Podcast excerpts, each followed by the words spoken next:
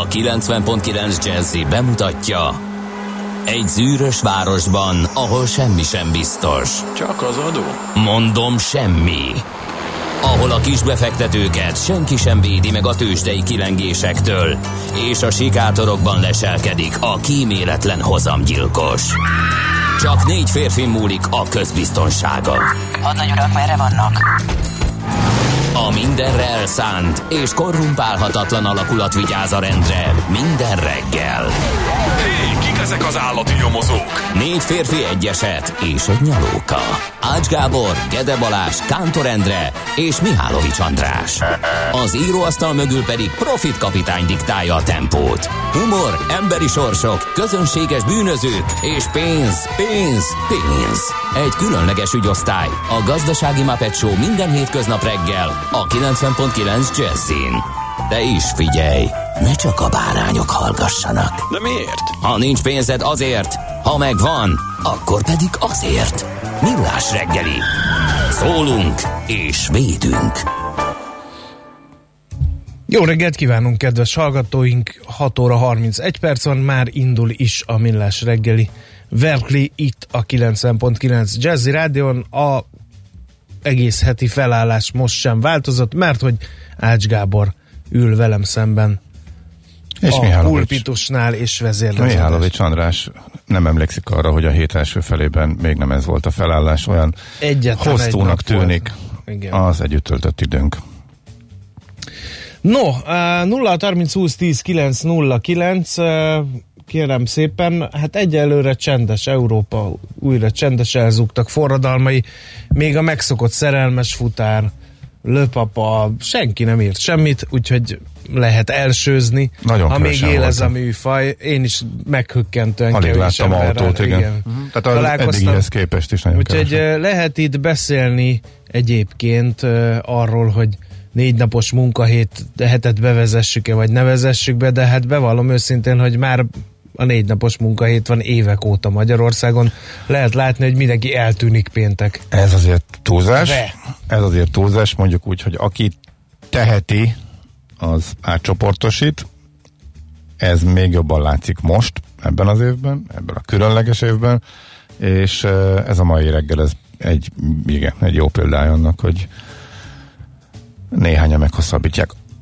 Ebben most nagy vita van egyébként, hogy cégeken belül is, hogy így hallom a beszélgetéseket, meg az egyén szintjén is, ut- utána pedig ezt a kifejezést, na mindegy, mármint, hogy mennyit érdemes megtanulni ebből a, megtartani ebből a távmunka dologból, van, aki menne már vissza szívesen, van, aki örök életébe tartaná a home office van olyan cég, aki kötelezően visszaparancsolja az embereket, pont a jövő hétfői napot hallottam egy cégnél, egy ö, oktatási intézménynél hasonló a helyzet, máshol teljesen dolgozóra bízzák, ö, van, ahol lépcsővetesen, de kötelező lesz visszatérni, szóval nagyon-nagyon eltérő módon reagálnak, illetve eltérő megoldást választanak erre a cégek, illetve az emberek érzése is különböző, úgyhogy nyilván is benne van, hogy még kevesebben vannak, akik tudják, akkor ezt jobban kihasználják, mint eddig.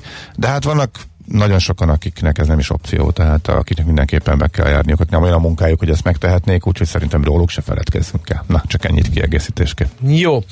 Beindult az elsőzés, bravo, Bea az első. Ennyit tudok mondani, úgyhogy a többiek ne srapálják magukat, mert első csak egy lehet. Ja, Istenem, ez az elsőzés. Ez hány évig volt népszerű? Két-három évig, de, igen. akkor mindent De ellepett akkor a nagyon, igen, igen, igen, igen. komment szekciókban. Uh-huh. No, hát felelevenítettük akkor ezt a régi hagyományt. Nézzük, mi köthető június 26-ához, mert azon a nap, vagy az a nap van ma, péntek, optimista péntek. János Pál, Ádin, Adony, Dákó, Dókus és Morgána napok vannak. Köszi. De, tényleg van ilyen névnap? Természetesen nincsen. A Gede kollégát szoktam eh, megtréfálni, és eh, kíváncsi voltam, hogy Pedig én meg nem szoktam minden névnapot beolvasni. téged be lehet-e ugratni. Az a helyett, hogy csak egy ékezettel szórakoztam. eh, A az, az A betű az A, és az Dakó valóban működött. Kíváncsi voltam, hogy mennyire vagy résen. Balázs már figyel, és már egyszer beleszaladt, gondoltam nálad is megpróbálom. Ezek szerint teljes siker. Igen. Na, jó. No, kérem, akkor Mi történik? Na, jönnek az üzenetek, gondolom. Lehet, hogy én csinálok rosszul valamit, de nekem a péntek nem tartozik a hétvégéhez. Meló, hegyek, késő délutánig. Uh-huh. Viktor hallgató, nem vagy egyedül, hát mi Hát is persze. ezt nyomjuk. Csak hogy legyen SMS az utak Pesten üresek, a vizer meg vad változtatásba kezdem, alig győzött az átfoglalást, remélem az ingyenes, az idő meg borús, írja Peti. A tegnapokhoz képest jól erősebb forgalmi viszonyok között lehet közlekedni Gödről Pestre, minden szakaszon 28 perc a menetidő zuglóba írja. D-kartárs, jó reggelt kívánunk mindenki. Igen. Felébredt tehát. A vízer nagyon-nagyon durva változtatásokat.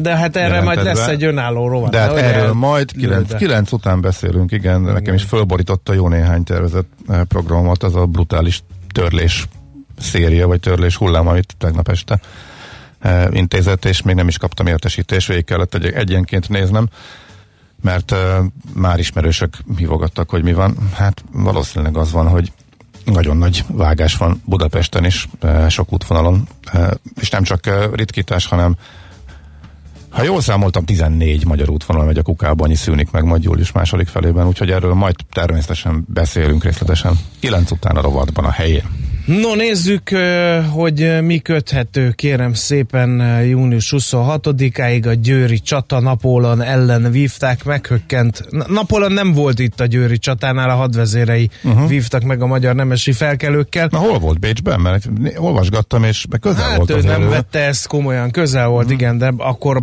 azon a napon pont hol azt én nem tudom neked Aha. így fejből megmondani, bár elolvastam mindent is Napóleonról, de ő neki egész más elképzelései voltak a magyar királysággal egyébként, mert hogy ugye a lengyelekhez hasonlóan um, mi el voltunk eléggé rendesen nyomva, ugye a lengyeleket a poroszok meg az oroszok darabolták fel, minket meg a Habsburgok, és Napóleon titkon arra számított, hogy majd őt felszabadítóként köszönti a magyar nemzet, és azt mondja, hogy oké, okay, akkor ilyen a francia császár, és akkor fellázadunk a, a Habsburgház ellen, de hát mindig ilyen kritikus pillanatban, lásd Mária Terézia idején a nemesi felkelés úgy döntött, hogy hát akkor inkább kiállunk Napóleon ellen. Petőfi ugyan gunyorosan írt a nemesi felkelőkről, hogy mikor emeltek már szobrot a lábnak, amely úgy futott, Győrnél, a Győri csatáról írt egy ilyen verset, de hát igazából nem futottunk el, hanem a franciák azt mondta, idézem, ilyen a francia hadvezérek egyike azt mondta, hogy a magyar nemesek vitézek, de még gyakorlatlanok. Hát ugye technológiailag el voltunk maradva a francia haderőtől, amely addigra már végigverte néhányszor egész Európát, tehát akkor a világ egyik meghatározó hadereje volt. A nemesi felkelés meg hát ugye nem a high-tech hadviselésre volt felkészülve, leakasztotta Rosda Marta kardját, fölült a lovára és elment a csatába, és két francia rohamot visszavertek egyébként a magyar nemesi felkelők, tehát azért nem szabad őket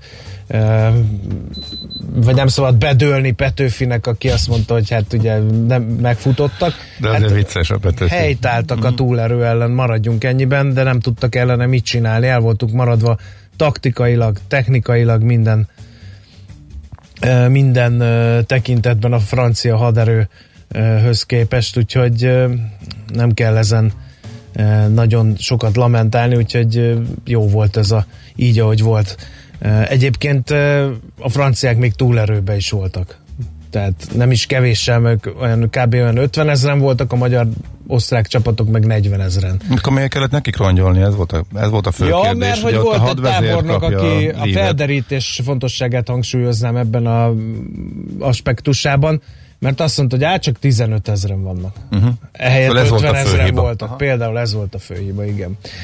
Na mindegy, tehát jobbak voltak, többen voltak, nem volt ez olyan nagyon, és ehhez képest még kétszer meg is állították őket a, a magyar nemesi felkelők. Ennyit tehát a Győri csatáról, napi csata villám gyorsan és lájtos módon egy kicsit, és akkor nézzük még mi köthető 26-ához júniusban. Hát 65 éves a BKK felügyelőbizottságának elnöke Draskovics Tibor, ahogy a sajtó munkások egymás között hívják, a Drazsé. Nem csak ő, Nem csak ő? ismer, persze. Igen? persze. Ő ezt tudja, hogy őt? Hogy ne tudnám. Elképzeltem, mikor láttam ezt a nevezetes dátumot, illetve születésnapot, hogy bemegy az FB ülésre, és, azt mondja, és lerakja az asztalra a szabadjegyét, és azt mondja, hogy hát mostantól, uraim, alanyi jogon utazom ingyen, nem tartok Tényleg. igényt, nem tartok igényt erre a kedvezményre, úgyhogy visszaadnám a BKV-s szabadjegyemet. Tényleg, milyen menő. Mi van Bokros Lajossal? Ez biztos, hogy ma születésnapja van és 66 éves. Igen, egy napon ülök két ex-pénzügyminiszter. És az az igazság, hogy én tüntettem ellene botor módon. Tényleg, mikor? Most már látom, hogy az egy jó lépés volt. Amikor a csomag jött? Bizonyám. Igen? Amikor a Fú. diák tüntetés volt a Kossuth téren, akkor Aha. már nem voltam felsőoktatásban hallgató, de a haverjai mit voltak, és akkor elmentünk akkor tiltakozni a bokros csomag ellen, Akkor még lázadó típus Igen. volt. Uh-huh. de már elmúlt. Na már. De azóta már beláttam, hogy makrogazdasági szempontból tetszik, nem tetszik, szükség volt azokra a lépésekre sajnos, úgyhogy Elvégezte a és biztos fájt munkát. is, igen, elvégezte, a MOR megtette a kötelességét, és a MOR mehet, és is, oly igen. sokan, mint a, a magyar ö, szakemberek közül a nemzetközi környezet elismerte azt a csomagot, és azt mondta, hogy még tanította is a, a csomagot Bokros Lajos, hogy hogy kell gatyába rázni egy vergődő gazdaságot, de külföldön, Magyarországon Hát nem volt azért- akkor a nimbusza. Van azért vita arról, hogy, ezt, Hogy, hogy is feltétlenül. Voltak szociálisan elemei- érzékenyebben is Na, meg lehetett volna azt mondani, csinálni. hogy voltak Hát elemei, ami, amit úgy meg lehetett volna úszni, és uh-huh. nem osztott, nem szólt. Tehát ne is emeljük teljes Igen. mértékben piedesztálra. Na, viszont Herman Otto polihisztort mindenképpen piadesztára emelhetjük, 185 éve született ugyanis a jeles természettudós és polihisztor, aztán Chris Isaac 64 éves. Na most mondd meg. Tudod ő kicsoda? Énekelsz? Nem énekelek semmiképpen, mert egy másik énekes, és egy harmadik is. Takás Nikolász is ünnepelő, 34, Ariana Grande pedig 27 éves. Micsoda felhozatal? Mit kell tudni Chris Isaacről? Um, nem tudod melyik Az a... fájdalmas szavú? Az. Az a, Igen. amire a csajok teljesen elolvadnak, hogy egy férfi ember hogy tud ilyen? Figyelj, most csak a, akkor adja magát, csak a te kedvedért. Ne, ne, ne, ne, De. ne, ne, ne, ne, veszélyes precedens. Te fogsz énekelni? Nem, ja, nem, nem, nem, nem, nem, nem, nem. És figyelj, ez több okból is. Uh, igen, aztán pont, igen, ezzel kezdődik.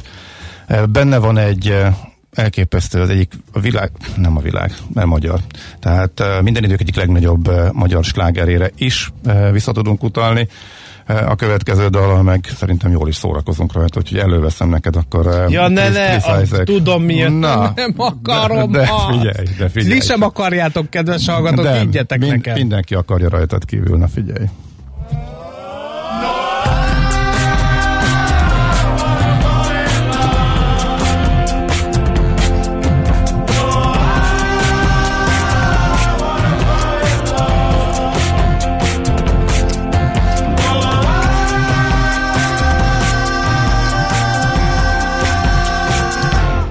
Soha sem mond,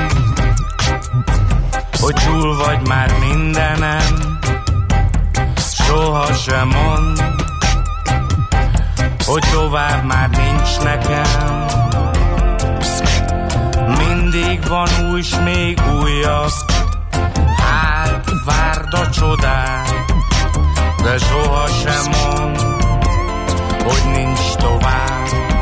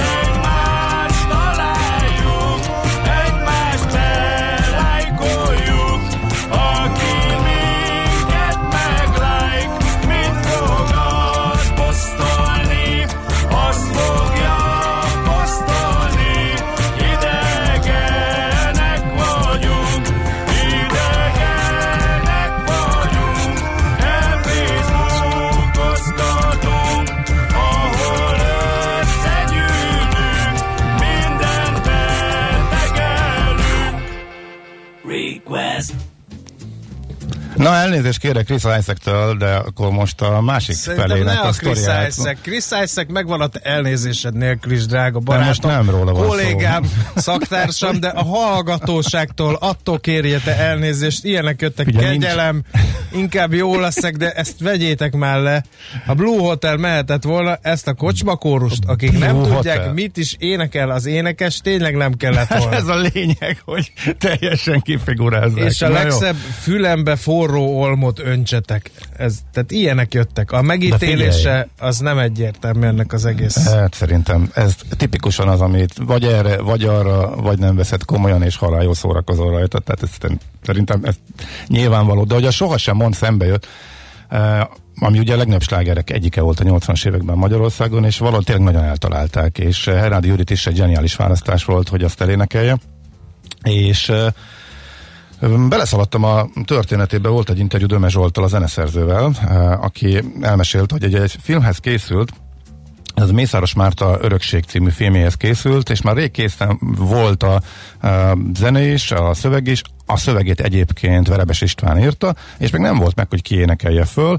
Ugye a rendező azt kérte, hogy egy, ugye Karádi Katalint akkor rehabilitálták, és egy karádi stílusú dal legyen, és akkor Kovács Katit kérték fel első körben, hogy el- elénekelj, de azt mondta, hogy neki annyira távol áll a stílusától, hogy az nem lesz jó.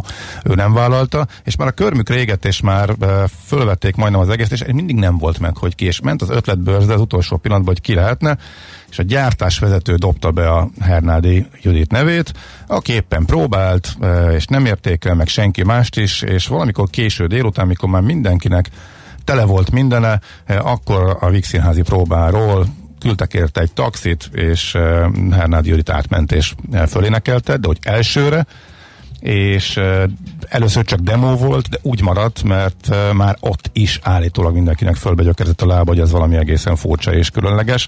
És hát így innen ismerjük, és így lett egy gigantikus sláger, és egyébként Hernádi Juditot, Juditot is ezt tette széles körben népszerűvé annak idején ez a dal, tehát a sohasem mond. Na, úgyhogy erről ennyit érdekes eh, történet van annak a dalnak is, hogy születnek a gigantikus slágerek. Ezt gondoltam, hogy akkor ide bigyeztem még, hogyha már félig ebben a, ebben a izgalmas, érdekes, furcsa verzióban fölcsendült, amit eh, nem biztos, hogy mindenki ismert, mert csomószor meglepődöm a gyerekeimen, hogy eh, mennyire kimaradtak nekik olyan alapdalok, ami nekünk mondjuk evidens, hogy van, aki nem hallott például még a Guns N' Roses-ról is, hogy a te egyik kedvencedet uh, Nem hallott? Aha, kéne mai. Van olyan, Figyelj. van olyan mai, a ti, mai tizenéveseknek egyáltalán nem evidens, hogy az volt egy az- Guns N' Roses az a, az a probléma, hogy én pedig beleütköztem egy másik végletbe, hogy egy ö, hasonló korú ö, fiatal ember áradozott nekem a Pet Shop Boysról, mint valamely stílus, most ne kérdezz, mert zeneileg nem vagy a komponens, Szín, hogy, gondolom szintipon. hogy azoknak az ős atyai, és, és hogy valami elképesztő, és hogy nagyon jó, és hogy rongyosra hallgatja a Pet Shop Boys-t, és én meg így emlékszem, amikor ők ugye a csúcson voltak, mennyire nem voltak a kedvencem, és én mondtam nekik, hogy igen, a Bravo magazinban voltak. Te ko- komolyan a, a Pet Shop, és így beszélgettünk, hogy teljesen el volt ájulva, hogy én még a aktív korukban hallgathattam az ő szerzeményüket, és egy nagyon-nagyon jó. A másik hasonló Boysnak meglepés, Vannak egészen kiváló dalai másik szerintem, hasonló meglepetés, beültem egy szintén ilyen 20 pár éves mm. fiatalember autójába, bekapcsol, elindította az autót, és Johnny Cash szólalt meg. Azt hittem a rádió megy, de CD ment, és kérdeztem, hogy na, hát ez, szóval Johnny Cash a legnagyobb király. 20 éves 20 lett? éves. Tök. Aha. Tök jó. Ez a ritkább, ez a ritkább igen. azért úgy érzem. Igen. Na, uh, hol is tartottunk? Ja, a lapszemlénél tartottunk. Kérem szépen, népszava címlapi induló, játszanak a gázpénzekkel, uh-huh. véli a lap. Mert hogy uh, úgy sommázza a történéseket a szerző, akit ezúton is üdvözlök, a fűtőanyag túlzott betárolása a lakossági rezsicsökkentés lehetőségeit szűkíti, évi 10 milliárdok utazgatnak látszólag feleslegesen. Télen alig fogyott gáz, ez az egyik megállapítása a cikknek, az enyhe tél miatt két milliárddal, kevesebb, mint harmadával apadt az eredetileg 6,5 milliárd köbméteres szint. Ehhez képest Uh, ugye Szijjártó Péter bejelentette Moszkvában, hogy még a nyáron további két milliárd köbméterrel újra feltöltik a tárolórendszert. A szakértők önmagában a tartalékolási láz előtt is teljességgel értetlenül állnak. Az Orbán kormány intézkedésének és hála egyre több vezetéke juthatunk egyre élénkebb világkereskedelem révén egyre olcsóbb gázhoz, a látszólag észrevétlen lépések mög- mögött mindazonáltal lekövethető szándékok tapinthatók ki. Minél több a gáztárolás körüli költség, az energiaiparban annál több pénz marad a rendszerben, hiszen állami cégekről van szó, írja tehát a szakszerző erről a témáról. Aztán mi van még itt? Nálad semmi? Nem. Nem, olvasol újságot? Olvasok, csak időhiány. írt. időhiány Ja, hogy van. már itt, uh-huh. itt, itt tartunk. Né, gyorsan nézem, hogy mi van még itt. Ah, erről fogunk beszélni. Jó, Erről- is fogunk beszélni. Erről is Arról is fogunk, fogunk beszélni. beszélni. igen. És a, Jó. minden, és a mindenről is fogunk beszélni, meg a tőzsdéről is fogunk beszélni. Uh, jó, na és akkor kompenzáljunk egy azért sokkal jazzy kompatibilisebb muzsikával, mielőtt rátérünk a tőzsdére. Mit szólsz hozzá? Hát nosza rajta.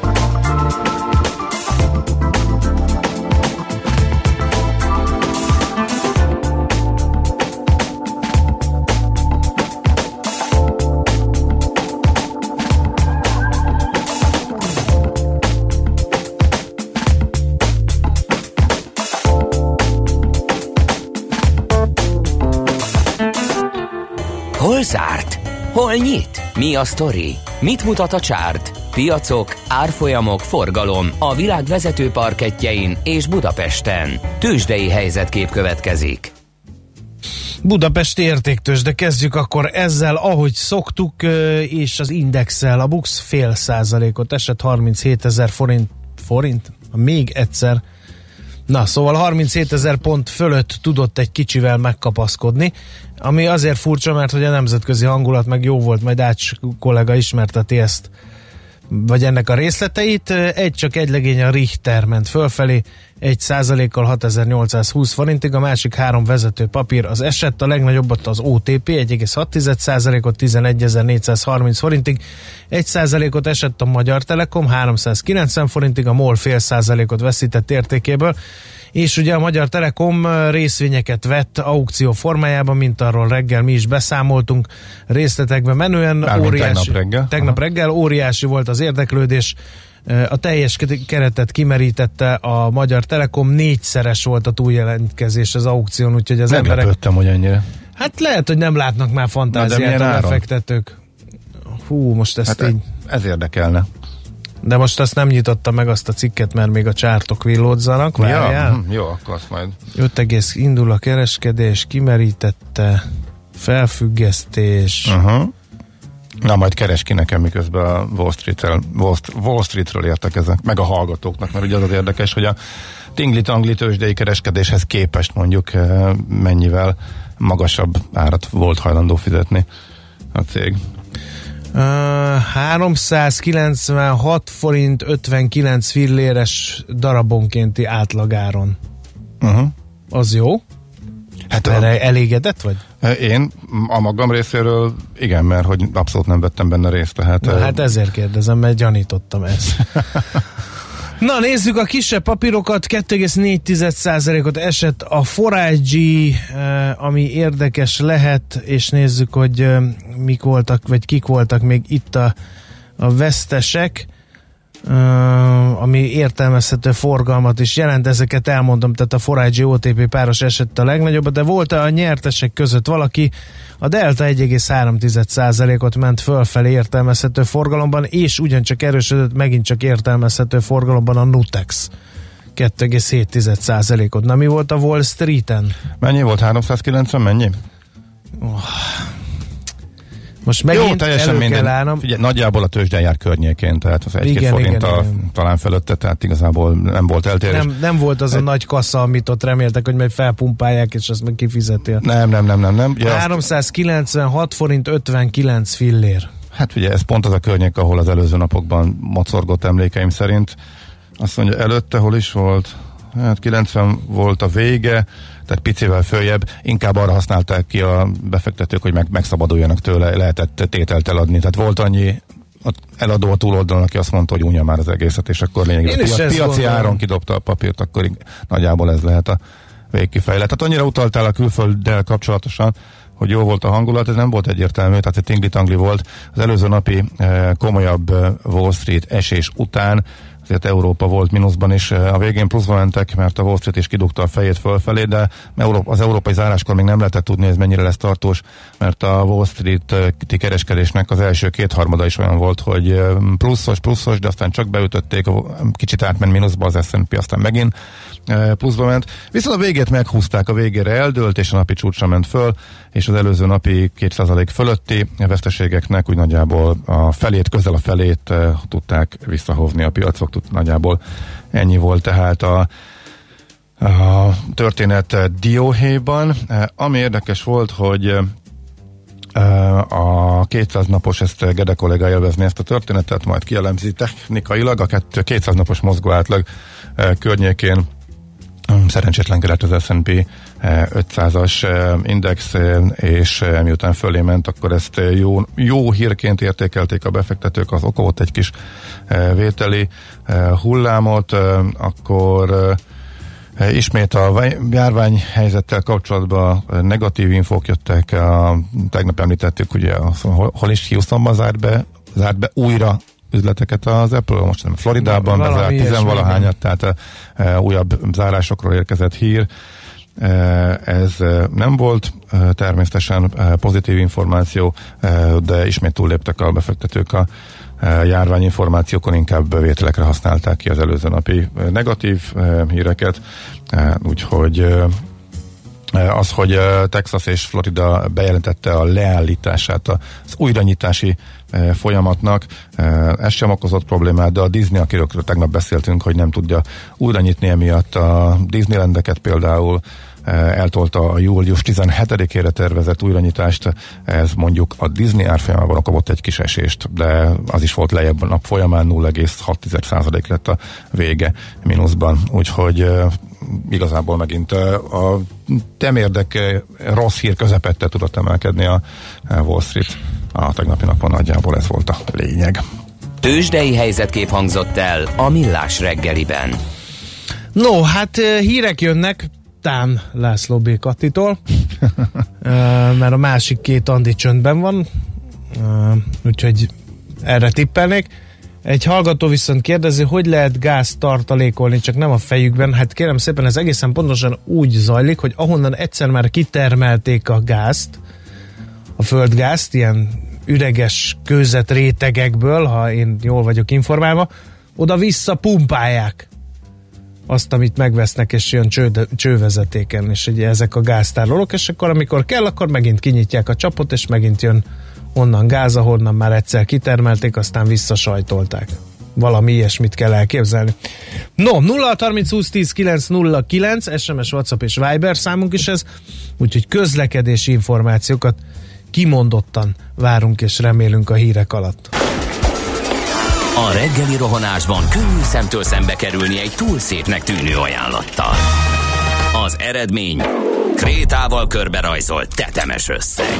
A tethelyen a gazdasági helyszínelők, a ravasz, az agy és két füles csésze és fejvállalakzat. A lehetetlen küldetés megfejteni a Fibonacci kódot. A jutalom egy bögre rossz kávé és egy olyan hozamgörbe, amilyet még Alonso Mózli sem látott. Millás reggeli, a 90.9 Jazzy Rádió gazdasági mapetsója.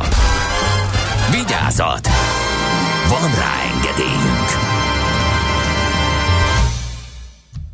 Jó reggelt kívánunk, kedves hallgató közönség, 7 óra 13 perckor folytatjuk a Millás reggeli műsorát itt a 9.9 Jazzy Rádion.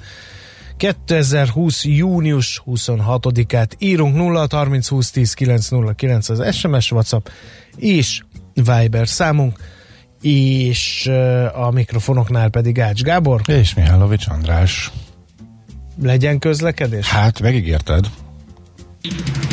Budapest legfrissebb közlekedési hírei, itt a 90.9 jazz Hát viszonylag csehül állunk, uh, hiába a felszólítás. A Szerémi út jól járható még, az üreges kőzeteket porózusnak hívják, ilyen például a homokkő, mely Hajdú Szoboszló határában is található korábbi gázvező. Ez az a fő közlekedési információ. Írja a sz- de ez a nem mindegy.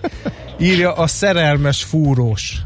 Huha, na, futár után fúrósunk is van, de jó. Szép jó reggelt kívánok az M7-es Budapest felé Siófoktól egyelőre üres, főnözni azonban nem javallott, mert esik, írja Ancsa hallgató. Neked van valami? Én igazából a térképeim alapján két uh, olyan zónát látok, ahol a túrások miatt uh, dugulás van. Az egyik a Népliget oldalában uh, észak felé a Hungárián, a másik pedig a szokásos Soroksárin befelé a Haller utca előtt és a Közvágóhíd előtt. Ezek látszanak lassulni. Budapest, Budapest, te csodás! Hírek, információk, érdekességek, események Budapestről és környékéről. A vonalban itt van velünk Andó Gergely, a Közlekedésvilág lapcsoport lapigazgatója. Jó reggelt, szia! Jó reggelt, sziasztok! András lelkesen mondta nekem, azt hiszem két napja beszéltünk arról, mert voltak cikkek, hogy hú, de megy ez a három vágányosítás, négy vágányosítás, elkészültek a látványtervei az új vasúti megállóknak, tehát hogy amikor Kelenföldről megy a vonat át, akkor majd ott lesz valami Nádor nevű megálló, valami Danubius nevű megálló, és bekapcsolódik a vasút a város életébe, ilyen hiper-szuper, már-már a londoni hú, hogy is hívják, az állomást, amelyik a Temze fölött van, az a Backfryers talán. Na, szóval, hogy ilyen egészen ultramodern helyeken, helyekre képzeltem magam, hogy nálunk is ilyen lesz. Gondoltuk, megkérdezünk téged, hogy, hogy hol áll ez, illetve most a budapesti fejlesztések közül melyik az, amik mondjuk látótávolságon belül van, meg melyik az, ami mondjuk még a hosszú évek homályába vész, és még csak épp a terv szintjén. Szóval hogy állunk ezzel a dél-budai vasúti összekötés budapesti tömegközlekedésbe való bekapcsolásával? Hát, itt azért látni kell, hogy létrejött egy új szervezeti egység, ami azt a célt tűzte ki, hogy ezeket a közlekedési nagy beruházásokat, amit a főváros érint, azt ő koordinálja szemben az eddigi állami nemzeti infrastruktúra fejlesztővel, ami az egész országban látta ugyanezt a feladatot, és ezért lényegesen kevésbé voltak az kommunikációs paneljei a fókuszban. Itt létrejött egy csapat ennél a Budapesti Fejlesztési Központnál, akik nagyon jó marketingérzékkel gyakorlatilag hetente egyszer-kétszer bebedobnak egy-egy ilyen csontot ezekről a projektekről, amikor elkészül egy újabb elem. Az pedig azt teszi lehetővé, hogy olyan tendereket, közbeszerzéseket írtak ki, ami heti szintű prezentálást tesz kötelezővé a nyertesektől, mind a tervezőktől, mind a megvalósíthatósági tudomány készítése során, így szinte gyakorlatilag majdnem online lehet követni, hogy ezek a projektek éppen hol tartanak az álmok vagy a vágyak szintjén. Uh-huh. De a sorsfordító esemény az az lesz, amikor találnak egy kivitelezőt, aki ezeket mind majd jól meg is építi. Ilyen kivitelezési projekt viszont egyelőre még csak kettő van a Pesti vasúthálózaton. Az egyik a déli vasúti összekötőhídnek a cseréje, itt egy koros, több mint 60 éves hídszerkezetet, illetve két hídszerkezetet kell háromra cserélni. Ez egy 36 milliárd forintos beruházás, de szinte csak is kizárólag a Dunai hídat érinti, az oda vezető vonalszakaszokat nem, és pont erről ezekről a oda vezető vonalszakaszokról, ami egy 6 kilométer, ezekről beszélt neked ezek szerint, a, aki tette, ahol egy három megállós új projekt van, illetve három és négy vágányú vonalszakaszok építése, és Ferencváros állomásnál egy átvezetés is, de ez nem csak kizárólag ezt a rövid debb szakaszt érint, hogy Ferencvárostól a Dunáig, hanem azon túl egészen a Népligetig valójában, mert a harmadik megálló már a Népligetnél lesz a hármas metróhoz adva csatlakozást uh-huh. a Népliget és az Ecserúti metróállomások felé. Van ez egy, nagyon jó hangzik kérdés, hogy akkor mikor lesz, mikor lehet ebből bármi, mikor valósulhat meg? Uh-huh. Hát most ugye még a látványterveknél tartunk, ezekhez keresnek majd tervezőket, a tervek elkészítése egy másfél év, ezek után pedig finanszírozást kell hozzá csoportosítani, vagy EU-s forrásból, vagy nemzeti forrásból, de ez a projekt verseng az összes többi az országban megvalósuló beruházással, köztük a Ferihegyi gyorsvasúttal, ami szintén uh-huh. egy ilyen újabb kétvágányú vonalszakasz építése Budapesti agglomerációban, kőbánya Kispestől egészen Monorig, és szintén egy olyan kapacitás hiányos környezetben valósul meg, ahol ez a beruházás a vonatok sűrítését teszi lehetővé.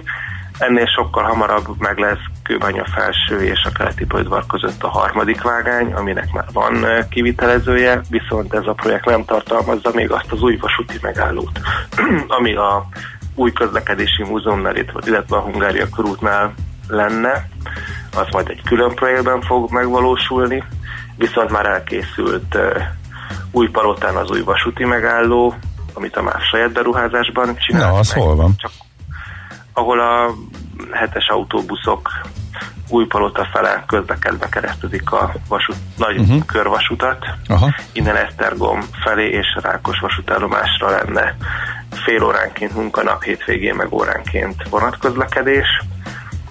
De ha kész van, akkor mi akadály? Újpest, Újpalota és Rákos állomás kap, egy kőbánya kap gyakorlatilag egy ilyen összeköttetést. Itt az akadálya a bevezetésnek valószínűleg a pandémiás helyzet volt, hogy az utasok száma jelentősen lecsökkent, és ezt az attraktivitást egyelőre kevésbé igénylik. Uh-huh. De hát ez, ez kész van, ide már csak menetrendet kéne változtatni, hát és elindulhatna? Úgy, úgy van kész, hogy további megállók hiányoznak, hiszen um, ezt a jól hangzó célt is megfogalmazta ez a fejlesztési központ, hogy a legtöbb vasútvonalon, vagy minden vasútvonalon minden metróhoz kéne csatlakozást adni, de legalább háromhoz a négyből. Itt ehhez még ezért hiányzik egy további megálló, ami, a, ami mondjuk legalább ott a hév őrsvezértere irányáhat tenni egy kicsit gyorsabban megközelhetővé az itt vonattal utazók számára, de például vasúti megállót szerveznek a stadionok vasútállomáshoz is, illetve az egyes metrónák a Városligeti szakaszához, tehát itt azért egy ilyen fél tucat új vasúti megálló építése az, ami tervben van, vagy szándékban van, és akkor még nem is beszéltünk a hármas metrónak a Káposztás megyeri meghosszabbításáról, és ott egy intermodális P plusz parkolós hatalmas komplexum építéséről. Uh-huh. Mennyire bonyolult egyébként egy meglévő vasútvonal meré letenni egy peront, és ott összekötetéseket építeni, hogy le tudjanak ott sétálni a Lendi úthoz, vagy éppen a közeli uh, metróhoz. Ez ilyen sok milliárdos dolog, vagy ez mondjuk teljesen változó és helyszíntől függ, van, ahol egyáltalán nem is lehet megcsinálni, vagy hogy néz ez ki mondjuk a körvasútnál? Hát meg, megcsinálni csak ott nem lehet a jelenlegi szabályok szerint, ahol mondjuk a vasútvonal meredeksége olyan nagy, hogy nem lehetne járművet biztonsággal felgyorsítani mondjuk megállás után. Uh-huh. Azért ezeknek a száma ebben a hegyi országban azért viszonylag kevés, tehát gyakorlatilag két billencsfölddel csodákat lehetne művelni az ország területének 95%-án. Ennek örömére az elmúlt 10 évben körülbelül, ha 5 helyen épült új vasúti megálló, akkor talán sokat is mondok, de ha az elmúlt 50 évet nézzük, akkor sem kell megerőltessük a kezeinket, lábainkat, hogy egyesével meg tudjuk számolni uh-huh. ezeket a helyeket. Ehhez képest a városok, településeknek a lakossági igénye az lényegesen megváltozott, ezt a dolgot nem igazán követte le a közlekedési rendszer, Budapesten kívül sem, és Budapesten belül sem. Itt most Budapesten belül vannak próbálkozások, többek között ide sorolható majd az az alagút is, amit a nyugati és a déli pályaudvar közé terveznek és ezek a projektek gyakorlatilag egymást kiegészítőek, tehát mindegyiket meg kell csinálni ahhoz, hogy itt egy teljes értékű hálózat, robosztus hálózat, jó átszállási kapcsolatokkal úgy a városi közlekedés fele, mint a vonatok között létrejöjjön. Ha ezek csak részlegesen valósulnak meg, akkor továbbra is az a helyzet áll fenn, hogy egyes vasútvonalakról egész jó eljutást adunk bizonyos részére a városnak, más szintén egész ültestünk teljesen más részeire a városnak, és ezek a dolgok egymást kvázi most gyengítik, mert aki mondjuk olyan részre akar menni, mondjuk Észak-Budára például, az semmelyik vasútvonalunkkal nem elérhető, akkor jobban jár, ha az ember tényleg egy autót vesz és zárójelbe teszi a bolygó védelméért folytatott harcot. Na, akkor visszatérve az elejére, most hát nyilván ez nem tippversenyre kérlek föl, de a jelenlegi nagy nekibuzdulást látva, szerinted mégis mi az, ami reális, hogyha ez a szándék tényleg komoly, hogy ezek megvalósulnak, illetve melyik indulhat el leghamarabb, gondolom a kész megállóhoz már vonatot lehet majd tenni. Új palotán az lehet az első, egy után ez mondjuk ez egy üzemeltetési részletkérdés, uh-huh. um, ami fontos, az például a hév járműparkjának cseréje, hiszen itt lehet szép infrastruktúrák fejlesztésekben gondolkodni, hogyha a 60 éves járműparkot a hatóság engedély lejárta okán gyakorlatilag selejt sorra küldi. Tehát itt van egyfajta kényszer is. A Ferihegy fejlesztési projektje az egy nagyon előre haladott állapotban van, azt valószínűleg meg kell akkor is valósítani, hogyha nem kezdünk el alagutat fúrni a Duna alatt egy újabbat. Tehát én azt gondolom, hogy itt a olcsón és gyorsan megvalósítható projektek fognak először menni, illetve azok, amit az Európai Unió fejlesztési programjaiba könnyedén illeszthető. Az Európai Unió személyszállítási projekteket elég szűk korlátok között finanszíroz, alapvetően azt a célt tűzte ki, hogy olyan projekteket finanszíroz, amit a nemzeti államok maguktól kicsit kevésbé motiváltan hajtanának végre, úgyhogy itt ilyen ügyesen kellett olyan úgy előadni ezeket a beruházásokat, mint hogyha ezek az áruforozás érdekébe történnének. Itt például akkor itt megint a repülőtéri vasútnak van egy szerencsésebb helyzete, hiszen az a tervalati közlekedés akadályozók, szűk kapacitások kerülnének például felszámolásra. Ez más vonalszakaszok esetén ez kevésbé egyértelmű. Uh-huh. Oké. Okay. No, hát nagyon szépen köszönjük, hogy tisztában látunk itt a budapesti eh, fejlesztések eh, kapcsán. Reméljük azért eh, belátható időn belül sokat sokak életén javíthatnak majd akár csak ezek az új megállóhelyek a meglevő vonalak mentén. Köszönjük, szép napot, jó munkát! Nektek is sziasztok! Szia, szia! Andó Gergelyel beszélgettünk tehát a közlekedésvilág lapcsoport lapigazgatójával. Nekünk a Gellért hegy a Himalája. A Millás reggeli fővárossal és környékével foglalkozó rovata hangzott el.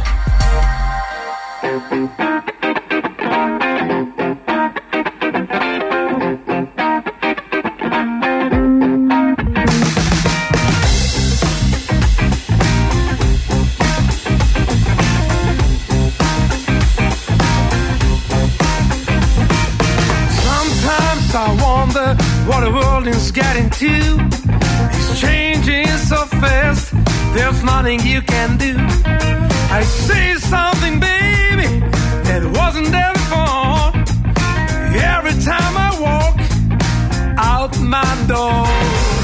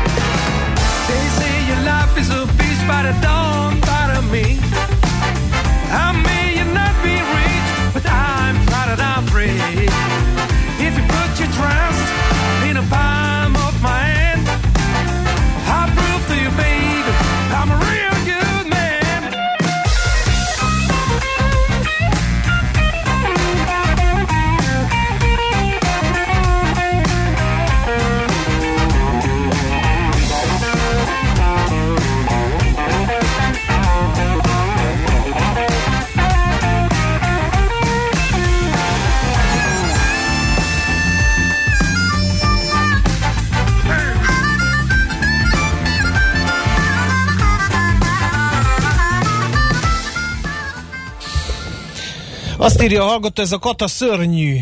Egy programozási projekt simán 3 millió feletti egyszeri költség, és ott szó sincs bújtatott foglalkozásról. Hát ez is mutatja ez az üzenet, hogy foglalkoztatja a nagy érdeműt a kata, mi magunk is kapkodjuk a fejünket, mert már be is nyújtották az erről szóló törvényt tegnap este. Ez gyors volt, igen, azt gondoltam, hogy lesz egy kis vita róla, de nem. Én egy kicsit moralizálnék, aztán a szakmaiságot meghagynám Ács kollégának. Először is, ami nekem kiverte a biztosítékot, az az, hogy, és ezt azóta több helyen olvastam is, hogy ugye kidobta be az ötletet, ezt az egész katázást Parrag László. Ő a Magyar Kereskedelmi Iparkamarának az elnöke. A Magyar nem tök Keresked- mindegy. Nem. Mondom, hogy moralizálok. Hagyjál Igen. moralizálni. Hagylak, igen. Eh, Én azt gondolom, hogy ugye a Magyar Kereskedelmi és Ipar Kamara, Kamarának a mindenkori kormányjal párbeszédre, vagy vitába, vagy minden, a vállalkozások érdekeit kell képviselni. Eh, Ez az SMS is mutatja, hogy a Magyar Kereskedelmi és Ipar Kamara bár legombol rólunk 5000 forintot, bár behajtatja a Nemzeti Adó és Vámhivatallal, ha ezt nem fizetjük be, bár ezért az 5000 forintért nekem, vagy az én vállalkozásomnak személy szerint nem sokat nyújtott, és akikkel beszéltem szűkebb környezetemben nekünk sem, azért azt gondolta, hogy most akkor ezt bedobjuk ezt a katát. Ez az egyik morális eh, kérdés bennem, ami megfogalmazódott. Teljes mértékben lényegtelen. A... Szerintem nem. Ez, na mindegy. A másik, mondom, moralizálok, Igen. már békén moralizálni. A másik morális kérdés, hogy felmerül az emberben az, hogy mitől jó egy adórendszer, és egy kis szakmaiság. Igen, ezt tegnap Gáborral is megbeszéltük telefonon, ez a kata, ez így igazságtalan. Ha mondjuk egy minimálbérre bejelentett, vagy más emberre nézzük, Egy akkor átlagos fizetésű egy átlagos ember, igen. fizetés emberre kapcsolatban ez indokolatlanul kevés adóterhet ró uh, egy emberre. Emellett mondom azt, hogy milyen a jó adórendszer, az én meglátásom szerint olyan a jó adórendszer, ami megéri az államnak is beszedni, meg az emberek is úgy gondolják, hogy, hogy megéri azt fizetni, az jó helyre kerül ez a pénz, stb. stb. Moralizálásnak ez volt a második pontja. És a harmadik pontja pedig az, ezt meg most jutott eszembe, amit azt hiszem az egyik szakértő is hangsúlyozott, hogy talán pont a mi műsorunkban is, hogy ugyan mi értelme van egy kedvező adózású konstrukciót kidolgozni, bevezetni, felfejleszteni, majd visszacsinálni, aztán utána még egy kedvező adózású kondíciót kidolgozni, felfejleszteni, vissza. Lásd, uh, Eva, meg Kata, meg most már nem tudom, biztos jön a harmadik ilyen rész. Na, moralizálás befejezve, szakmai érvek. Ugye, hát Abba ezt viszont vitatkoztunk, Gábor, mert azt mondtad, hogy aki itt van ez a például, amit ír a hallgató, hogy ha valaki 3 milliós projekteket számláz ügyvédként, vagy bármilyen, az miért fizet 50 ezer forintot adót? Tehát, hogy szakmailag ez indokolt lehet. Vagy mondjuk több, vagy fizeti az, a 50 ezeret, és azon kívül beesnek ilyen projektek, akkor miért, ezt miért kéne adómentesnek gondolni, és miért háborodunk fel azon, hogy mondjuk ennek ezután ugyanúgy adózni kell, mint ha ülsz az irodában és bejelentett munka. Munkában csinálod ugyanígy Csinálod ugyanezt? Hát ne, tehát szerintem egész egyszerűen ez túlment. Ez el kell fogadni mindenkinek. Én is érintett vagyok, és tök maximálisan elfogadom, hogy Akár ez, ez, ez túl jó volt, és az állam úgy érezte, hogy Igen, csak azok a dumák, amiket Bújtatott mondanak, amiket mondanak, azok nem életszerűek. Itt van például ez a ez a, a, a hallgató, aki írja ezt a, a programozási költséget. Én ismerek grafikusokat, akik, akiket multinacionális cég nem emel be a kebelére, nem foglalkoztat vállalkozóként, de állandó megbízással tevékenykedik otthon. De máshova nem számláz. Na most, eh, tehát, hogy, Ugye, hogy a- az a baj, hogy megint kiöntöttük a gyereket a fürdővízzel együtt, hogy ezt a Ugye, klasszikus Az, hogy itt ez a brutális 40%-os ö, adó, amit most bevezetnek ugye a 3 millió forint feletti egyazon cégek közötti számlák esetében, nem vagyok a szakértője, nem tudom megítélni, hogy ez most sok, és nekem csak egy érzésem van, hogy most ez túlszigorítás, és átesünk a ló egyik oldaláról a másikra, vagy még a túloldalára, de az, hogy ez így hogyha van egy olyan szuper kedvezményes eh, adózási konstrukció, ami mágnesként, mág- mágnesként vonz mindenkit, és komoly ki- bevétel kiesést okoz, akkor azért fölmerülhet, hogy az túl jó, és sokan, és nem azra a célra használják ki, mint, ami, mint amire az állam létrehozta. Az, hogy létrehoznak olyan adózási rendszereket, ami az egyszer, amelyek az egyszerűségükkel hódítanak, az nyilván tök jó. De hogyha emellett irgalmatlan nagy spórolást is jelent, hogy kiemelt munkakörökben, az már nem annyira jó, mert az már rossz irányba visz. Az, hogy cégeket arra készteti, hogy embereket tömegesen ö, tereljenek ki a normális adózási rendszerből, akkor ott megint valami nem stimmel. Tehát ez egy sokrétű probléma. Az, hogy valamit kezdeni kellett vele, ö, mert ez így már túlzás volt, az szerintem egyértelmű, az viszont vitatható, hogy így kellett csinálni. Na most eleve Eleve szerintem így megérzésileg nem adószakértőként baromság volt megemelni, eh, még kedvezőbbé tenni az elmúlt években. Ugye azt visszacsinálni, az meg ugye hát az, Az már rásülhet, hát az már rásülhet arra, aki az már a hibának a beismerése, és akkor innentől kezdve indulhat be az, hogy akkor változtassunk, de akkor máshogy változtassunk, máshogy szigorítsunk, és valóban az nem jó, hogyha újabbak jönnek, és utána megint megszigorítják.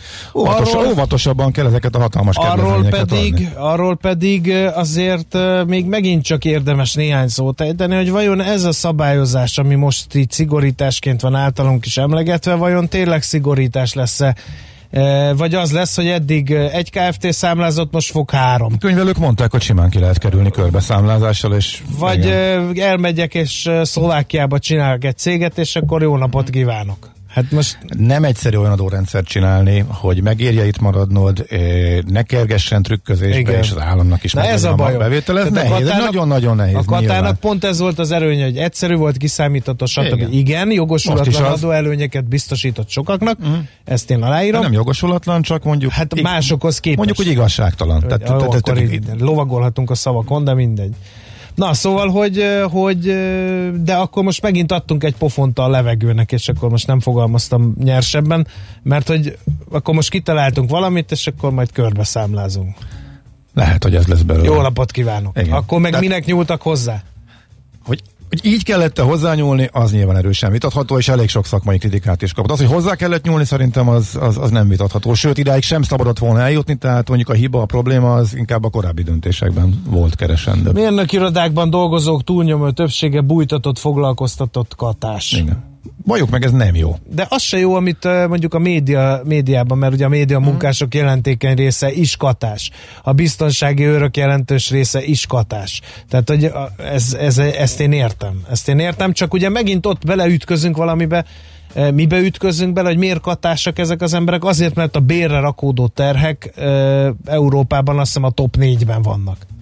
És lehet mondani, Nézd, hogy az SZIA az milyen kedvező, meg már gondolkozunk az egyszámjegyűn, de olyan, és ez csökkenő tendenciát mutat, ezt is alá kell írni, de akkor is olyan terhei vannak a munkaadónak a béreken, Inkább hogy, kéne. hogy muszáj trükközünk. Inkább azt kéne csökkenteni, igen, igen, igen, és az lehet, hogy megoldaná a problémát. Akikre ez ki van, de jócskán túlépett azokon, akik sok helyről kisbevételt e, szereznek, és mégis nagyon egyszerűen e, szeretnének adózni, nekik lett kitalálva, nem pedig arra, hogy tényleg e, bújtatott adózási előnyökből kifolyólag e, normális munkaviszonyban Nem, írják, több, levőknek írják is többen, hogy, hogy tessék akkor jobban ellenőrizni a szabályokat. Én nem hiszem, hogy van erre kapacitása a Na. Nemzeti Adó és Vámhivatalnak, hogy most, most megnézze, hogy én tényleg bejárok-e oda a mérnök irodába, és Az, tényleg az se egy, dolgozom, az se egy jó irány, hogyha most erre iszonyatos emberi erőforrásokat Igen. az ellenőrzésre. Mert az meg nem Na, hát térül meg. Szerintem. Na jó. No, kata ömlengésről ennyit. Éppen külföldre készülsz vállalkozásoddal? Szeretnéd tudni hol, hogyan és mennyit kell adózni? Ismerd meg a világországainak adózási sajátosságait a Millás reggeli világjáró adó rovatával minden hétfőn reggel 8 és fél 9 között. Az adóvilág rovat támogatója a BDO Magyarország Kft. Könyvvizsgálat, könyvelés, adótanácsadás. Mert semmi sem biztos, csak az adó. Valahol még az sem. Rövid hírek a 90.9 Jazzin. A WHO szerint a világon továbbra is durvul a járvány, bár Európában javulóban van a helyzet, globálisan továbbra is súlyosbodik. Az igazolt fertőzöttek száma jövő héten várhatóan átlépi a 10 milliót, a halálos áldozatoké pedig az 500 ezret.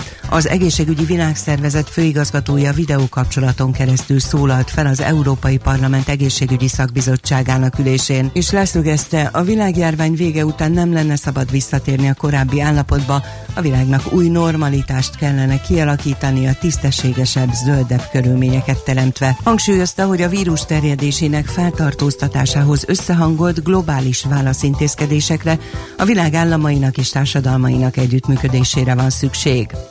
Látogatási tilalmat vezettek be az egész országos korányi pulmonológiai intézetben. A középsúlyos és kritikus állapotban lévő szállítható betegeket itt látják el, de az intézmény a Facebookon megjelent közleményében nem adott magyarázatot, hogy miért és meddig zárják le a látogatók elől.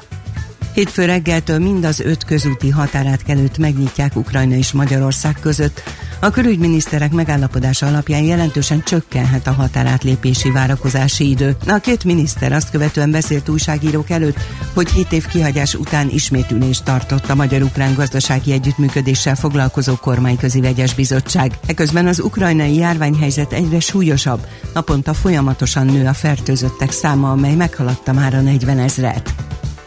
A kormány jogszabálymódosítást javasol a kata versenyképességének megőrzése érdekében. A változás csak a szabályokat kijátszó nagy cégeket érinti, amelyek jövőre már nem élhetnek vissza a helyzettel, és nem alkalmazhatják azt a foglalkoztatás alternatívájaként, tájékoztatta az MT-t Izer Norbert, a pénzügyminisztérium adóügyekért felelős államtitkára. Amennyiben az országgyűlés megszavazza a szabályokat, az új rendelkezések csak 2021. január 1-én lépnek hatályba. A tárca előzetes számításai szerint több mint 300 ezer kisadózó semmiféle változást nem tapasztal majd, őket a rendelkezések egyáltalán nem érintik. A katás vállalkozást bújtatott foglalkoztatottként alkalmazó nagy cégeknek azonban 40%-os mértékű adót kell fizetnie akkor, ha az egymás közötti ügyleteik egy éven belül meghaladják a 3 millió forintot.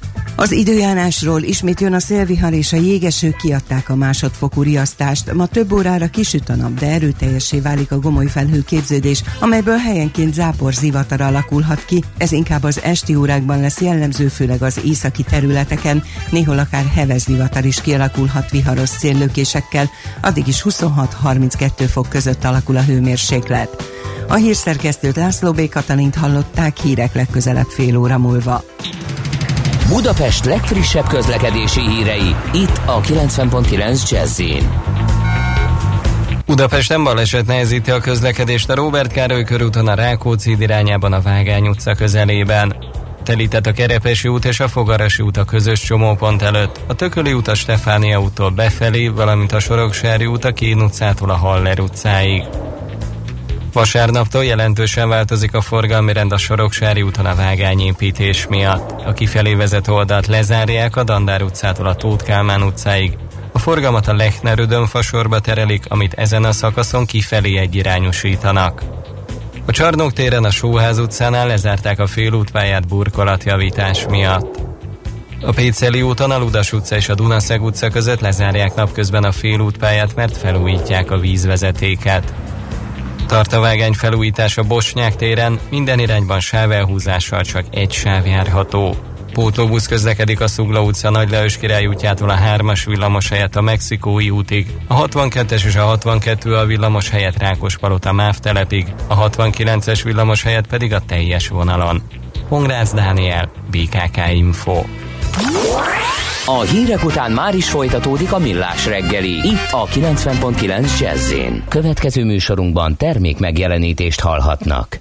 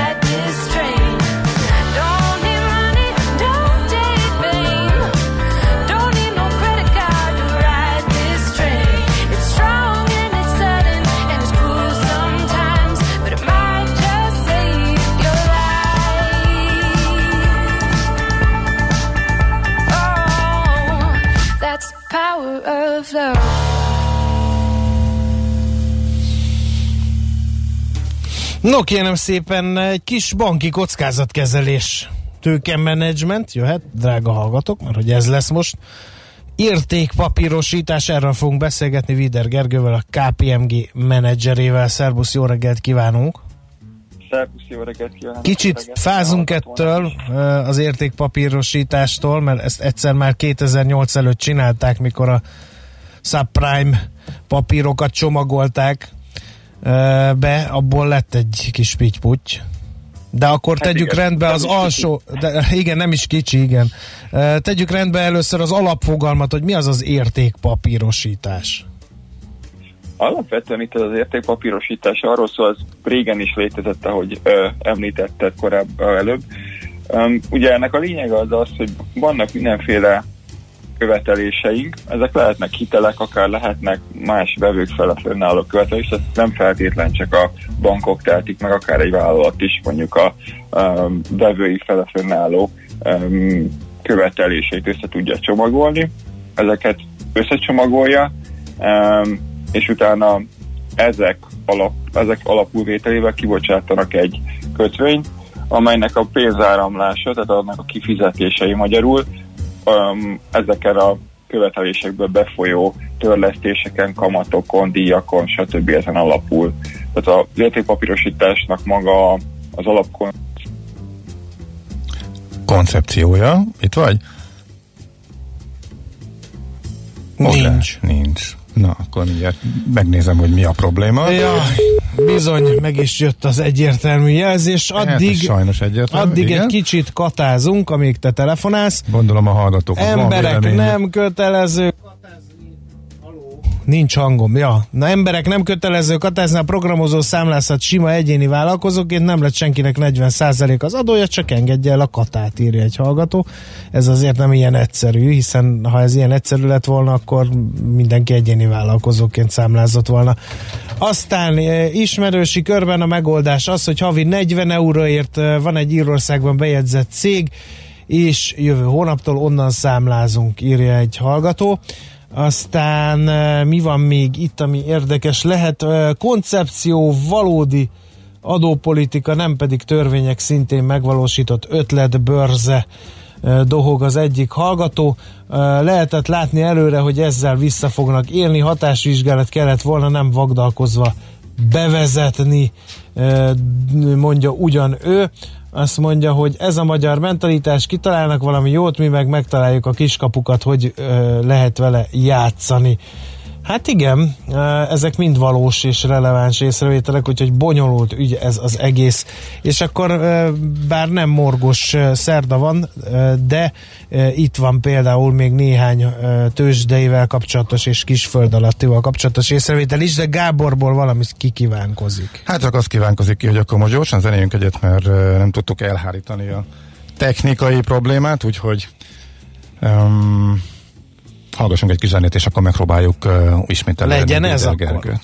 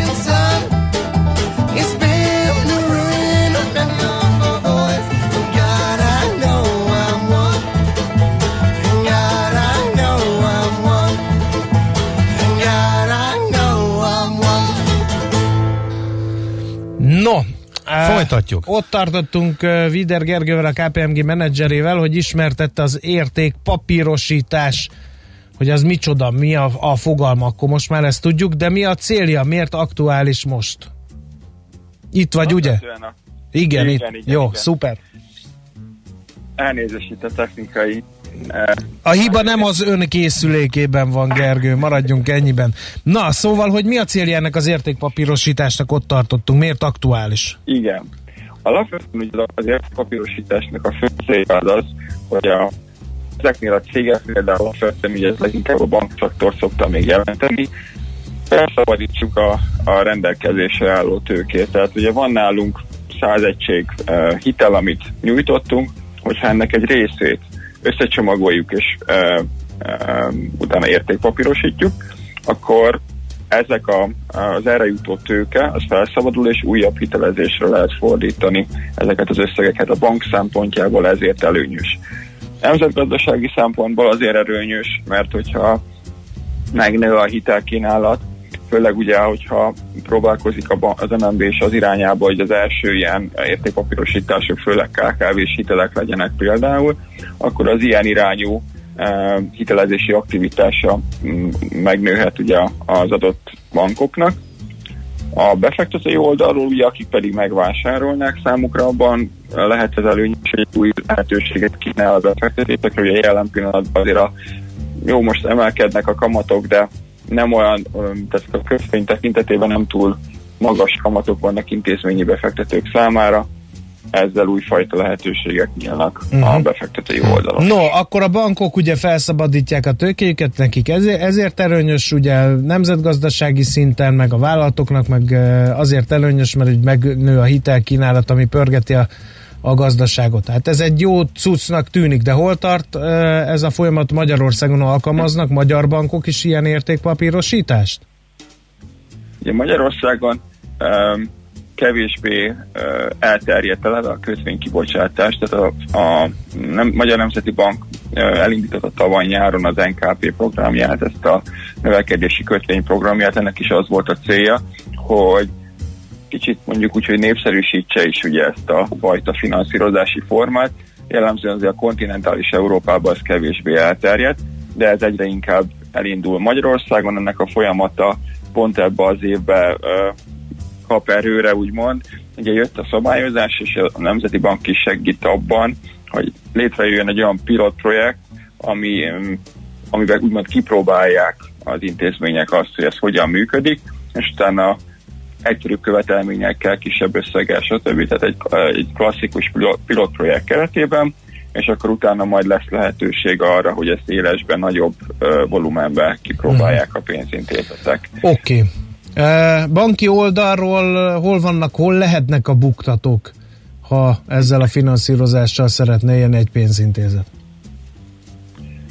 Alapvetően egy pénzintézeti oldalról, ami ebben nagy feladat, és jó végig kell gondolni, hogy Egyébként egy nagyon szép kis uh, szabályozás, um, és ugye abban más egyébként, mint a korábbi értékpapírosítás, hogy létrehoztak egy úgynevezett egyszerű, átlátható és egységes, tehát STS-nek az angol rövidítéséből adódóan STS kritériumokat, aminek a lényege az, hogy, hogy eltérjünk attól a korábbi értékpapírosítástól.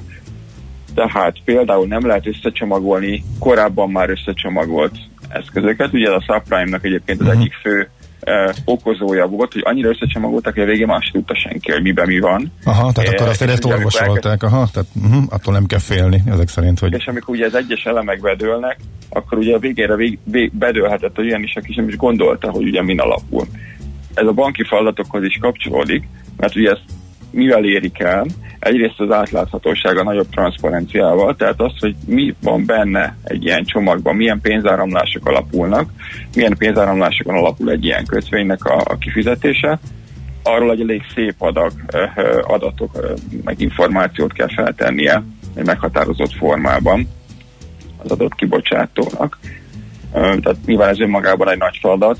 Nagy feladat ugye a, a bankszektorban egyébként még a rendszereknek a felkészítése, tehát az, hogy ezek a követeléseknek egy része kikerül. Most csak egy olyan kis újabb szabály még az, az egyszerűség érdekében, hogy 5%-át meg kell tartani a, a, a, az adott követelésállománynak a pénzintézetnek. Tehát az fontos, hogy ne csinálja azt, hogy kiad bármilyenféle módon hiteleket, és akkor utána a rossz hiteleket kipakolja, és akkor majd a befektetők ö, károsodnak ezben, hanem itt a szabály azt is előírja, hogy egységes kritériumok mentén kell ezeket a hiteleket folyosítani, tehát nem lehet különbség ahol között, hogy én most azt megtartom, vagy értékpapírosítom, de amikor értékpapírosítok egy homogén kategóriát, tehát mondjuk azt mondjuk, hogy az- azonos kockázati kategóriában lévő hiteleket, akkor annak legalább az 5%-át meg kell neki tartania azért, hogy legyen egy kockázat közösség, hogy itt a erkölcsi kockázat ne legyen. És akkor ebből kifolyólag azért elég sok feladat van, mert amikor befolynak ezek a pénzek, a banki rendszerek sokszor nincsenek felkészítve arra, hogy nála van ugyan kimutatva ez a hitel, de annak a 95%-a nem őt illeti, hanem ezt a kötvény kibocsátó speciális entitást. Um, tehát banki oldalról ezek a most ki- kiragadva pár példát, ami, ami nem egyszerű benne. Igen. Na, uh, viszont egy nagyon fontos dolog, hogy befektetői oldalról uh, milyen kihívások vannak. Igen, alapvetően befektetői oldalról meg kell különböztetni, és a jogszabály is megkülönbözteti a lakossági ügyfeleket és az intézményi ügyfeleket. Tehát ezeket lakossági ügyfelek is megvásárolhatják közvetlenül. Ehhez egy úgynevezett alkalmassági tesztet kell kitölteniük. Ez a MIFID szabályozás hozta be még a, a régen a MIFID 1. Ugye ennek a lényege az, hogy gyakorlatilag befektetési tanácsadás keretében lehet csak ilyet megvenni, tehát hogy az ügyfeleknek fel tudjuk mérni, hogy ő neki ez jó-e, a vagyona, a kockázatviselő Mhm. képessége, tehát hogy ezt alaposan megnézzük, illetve az van, hogy akinek nincs 500 ezer eurónyi vagyona az önbevallása szerint, az maximum a vagyona 10%-át, de viszont minimum 10 ezer eurót rakjon be, tehát ezzel próbálják az ilyen nagyon pici befektetőket ebből kivenni, akik még lehet, hogy nem értik teljesen a struktúrát, hogy ne ez okozzon számukra kockázatot.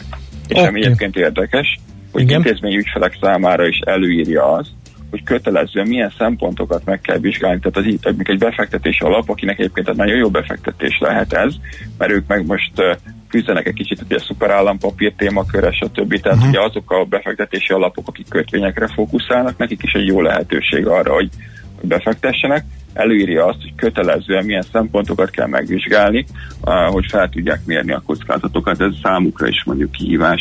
Eh, el- el- Ugye először ugye ezeket meg uh-huh. fel tudják építeni ezeket a eh, Oké. Okay. Mindent értünk, köszönjük szépen, és akkor jó munkát kívánunk a mai napra. Köszönöm szépen. Minden jót! Minden jót! Szia! Vider Gergővel, a KPMG menedzserével beszéltünk, az értékpapírosítás elsőre talán bonyolultnak, de aztán kiderült, hogy nem is olyan bonyolult folyamatáról és értelméről.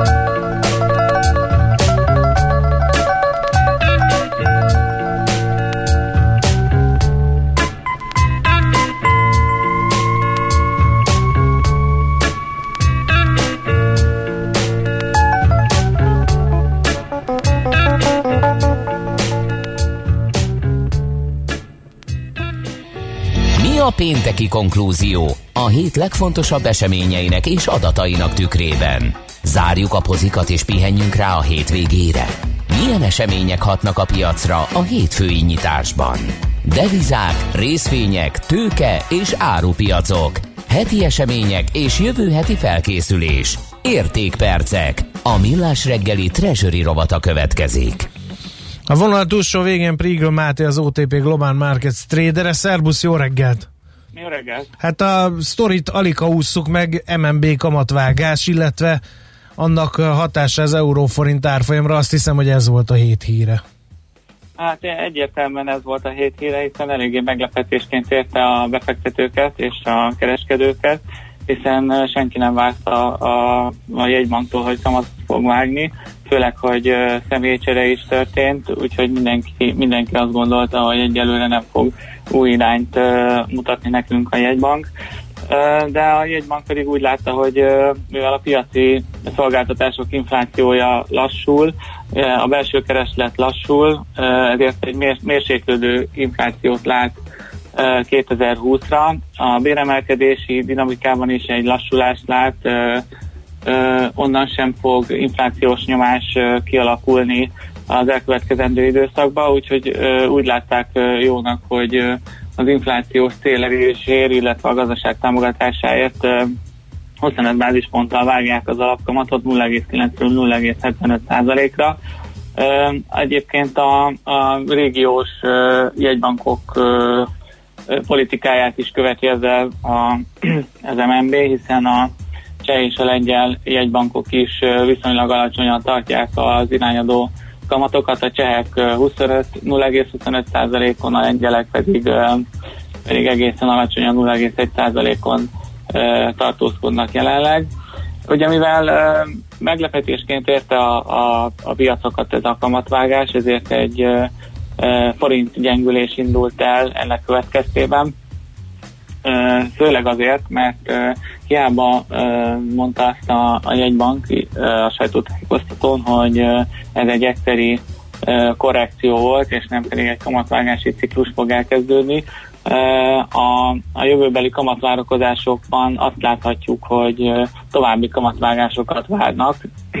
Egészen igazából három hónapon belül körülbelül egy 0,5%-os kamatkörnyezetet áraznak jelenleg, úgyhogy a, a, a hirtelen reakció az, az euróforint árfolyamában ennek is köszönhető. Uh-huh. Ki tarthat? Most uh, mire számíthatunk? Mert felszaladtunk 55-ig, uh, most hol is tartunk, és uh, mik most ezek szerint a kilátások?